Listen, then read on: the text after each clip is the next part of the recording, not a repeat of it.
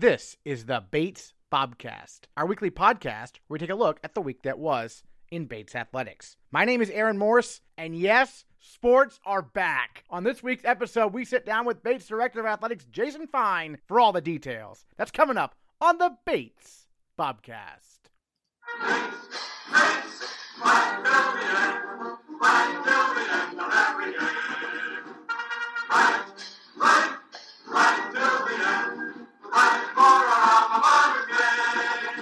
Last week was a big one for Bates Director of Athletics Jason Fein. Not only was he named one of four Division III Athletic Directors of the Year, but Bates announced the return of intercollegiate competition, including NESCAC play for spring sports. We sat down with Jason to talk about the exciting news. Probably the happiest I've been in many a month here on the Bates Bobcast. We've got Director of Athletics Jason Fein with us here. And Jason, the first news obviously came out last week. Bates is going to play some spring sports coming up here. How did this all kind of develop from your perspective as the AD here at Bates? How did this process go to finally get some sports approved here? Well, thanks for having me, first of all, Aaron. It's great to be here, and thank you for keeping us going with the Bobcast throughout this whole past year and highlighting so many of the coaches and student athletes. It's been nice to hear all of that. How did it happen? We've been working really for a year since this started with COVID-19 last March to figure out how we were going to get back to playing athletic competitions once it was safe enough to do so. So the logistics of it have really been worked out through the summer and the fall and the winter of kind of how things would come about. Obviously, keeping track of what the virus levels were like, what the situation on campus was like, what things were like in Maine. What the travel restrictions were, all of that just all kind of came together. Luckily for us now, as we head into the spring, we're still obviously watching, all the levels and keeping public health at the forefront. But this is something that I think everybody's really, really excited about, from the student athletes to the coaches to the staff. And so it's finally time. Got to give our sports medicine crew a shout out, right? All they've done. Tell me a little bit more about how valuable the sports medicine team has been during this time, and how important they're going to be here going forward. We actually have some competition, right? Yeah, I mean, you can't understate it, overstate it. It's the sports med team from the get-go has been right on the front lines, right with COVID testing, with contact tracing. And also with protocols with our NESCAC counterparts and our other counterparts throughout Maine, of how we mitigate the most risk and what protocols should be in place as we get back to competition. So, shout out, of course, to Nick Cook, Ben Walker, the entire team, because they're pulling really triple duty. They're planning all of these protocols with COVID and testing and contact tracing and all, still while taking care of injuries and rehab and doctor appointments and insurance and all of that stuff that they do all the time. So, you can't say enough about it. And then the spring sports, if the rules are what? There's six teams, right, in the NESCAC, six schools who approve the spring sport. There'll be a conference schedule, right? Let's say there weren't six teams. What do you do from Bates' perspective there? Well, if there's not six teams, basically it just becomes a non-conference type of schedule. So it'd be up to each institution. And certainly we would try to, if Colby and us and a couple others were playing, we would try to, I think it'd be the easiest to schedule Colby, but we could still compete against other NESCAC institutions. It just would not result in the NESCAC championship or conference season being made by the conference office. And then how about for the teams that aren't necessarily spring sports? They're going to get some opportunities too, right? Yeah, we're really excited about that, and I think justifiably we kept our sights on the spring because the spring lost their entire season last year. We didn't want to lose sight of that. The winter got to play just about all of their season. Some were in the playoffs and in the NCAA championships, and that, of course, is unfortunate. But they still got to play a lot of the season. So we wanted to really focus on the spring, which we did.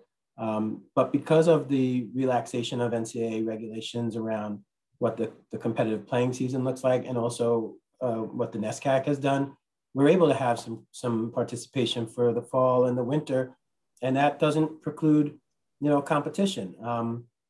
we're strapped for space, especially at this time of year when it's still really cold and there's still snow, and we only have a certain amount of outdoor space and we only have a certain amount of indoor space because of Underhill and Gray Cage still being offline as COVID facilities. So, look, everyone from the students to the staff to the coaches have been great about, sharing as much space as possible, being as flexible as they can with their schedules.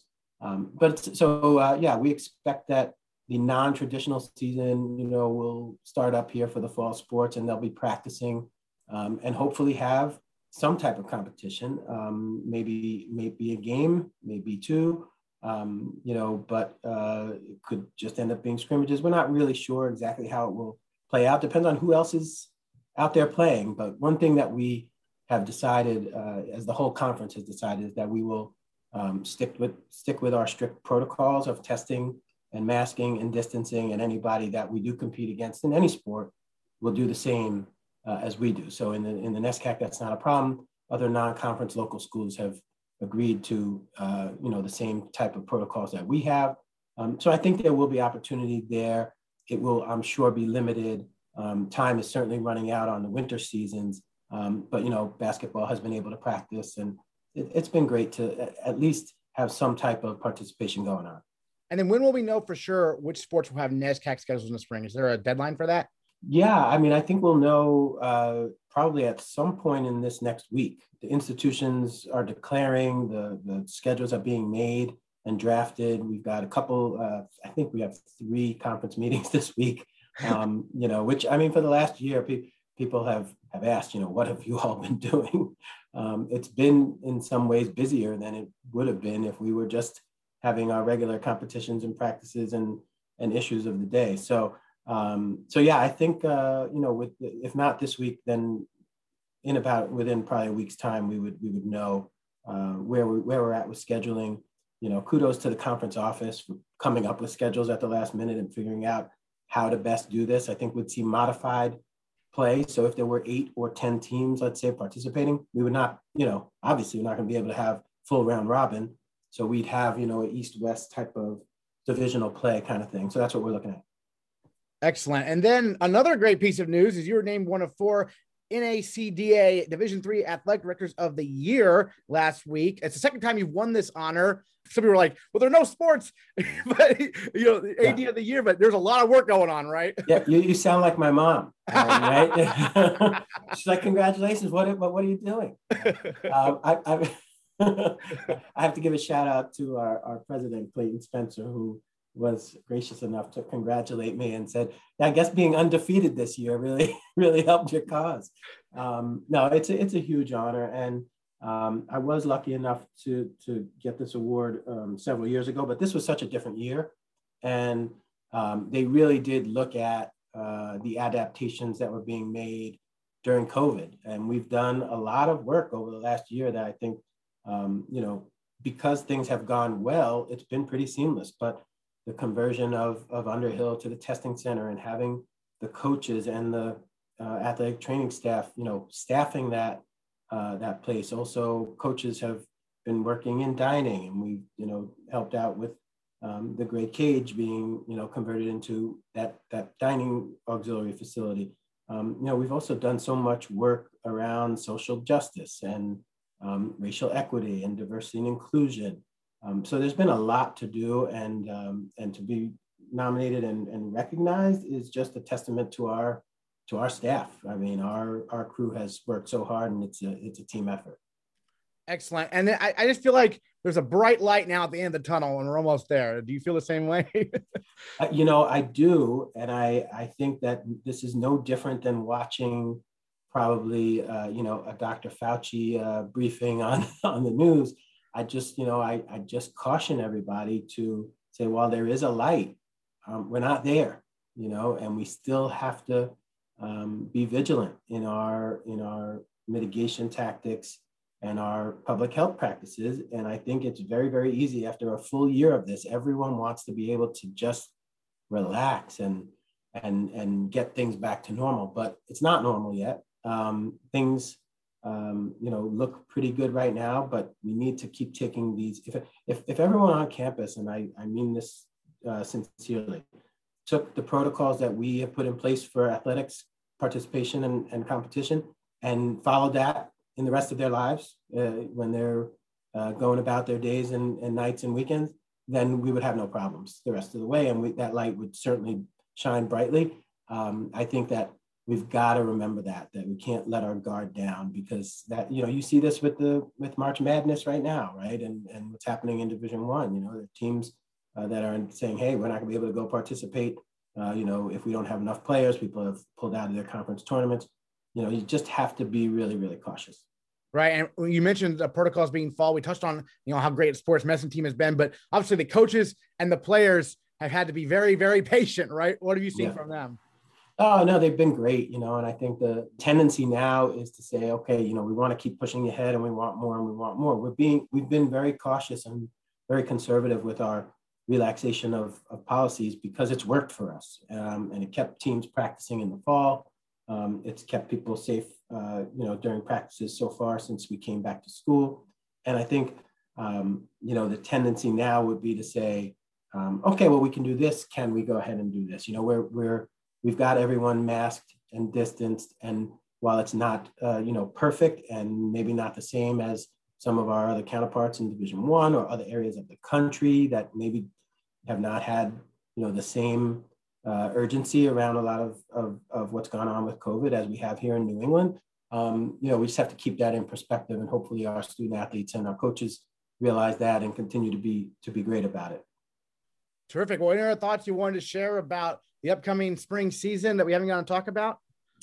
I just think it's been such a long road, and this year has, in some ways, it's been the longest year, but it's also kind of flown by, right? I mean, you can't believe that it's been a whole year that we've been living with this, and so much has changed in our world, not just around COVID and the pandemic, but some of the issues we mentioned earlier. Our student athletes and our coaches have really evolved, I think, over this year in a lot of ways. We're seeing a lot more action with our social justice groups, our Bates Athletics Agents of Change, which has been really, really working hard. Our student athletes of color group. I think there's a lot that's been going on. And I think coming into competition is just, in a way, while it's the goal, it's also kind of the cherry on top of this year that while it's been very, very challenging, has still been really productive. And we've been getting a lot of good work done. So I hope, I personally can't wait. I mean, I think that I would love everybody who's listening to know to go and watch these games and stream them online. They will be available online. Any families that are home that are not at Bates, that are not students, that are part of our testing protocol, we can't welcome fans to the games, but we're going to have them streamed for people online, and hopefully people will support and see what's been going on. So yeah, it's super exciting, and thanks for all you've done throughout the year as well, Aaron. Thank you so much, Jason Fein, Director of Athletics and the Director of Athletics of the Year in Division III. Thanks so much for joining us on the Bobcats. Really appreciate it.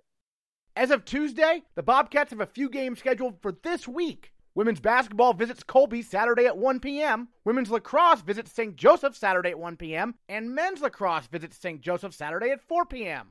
The swim team is getting together for an inter-squad fun meet on Saturday, and we will be streaming the women's basketball team's game Sunday against the Mules, with tips set for 1 p.m. in the friendly confines of Alumni Gym. No fans are allowed in attendance, but check out gobatesbobcats.com for more information on how you can watch the Bobcats in action at home this season. Sports are back, and we can't wait to recap the first week of games next time on the Bates Bobcast.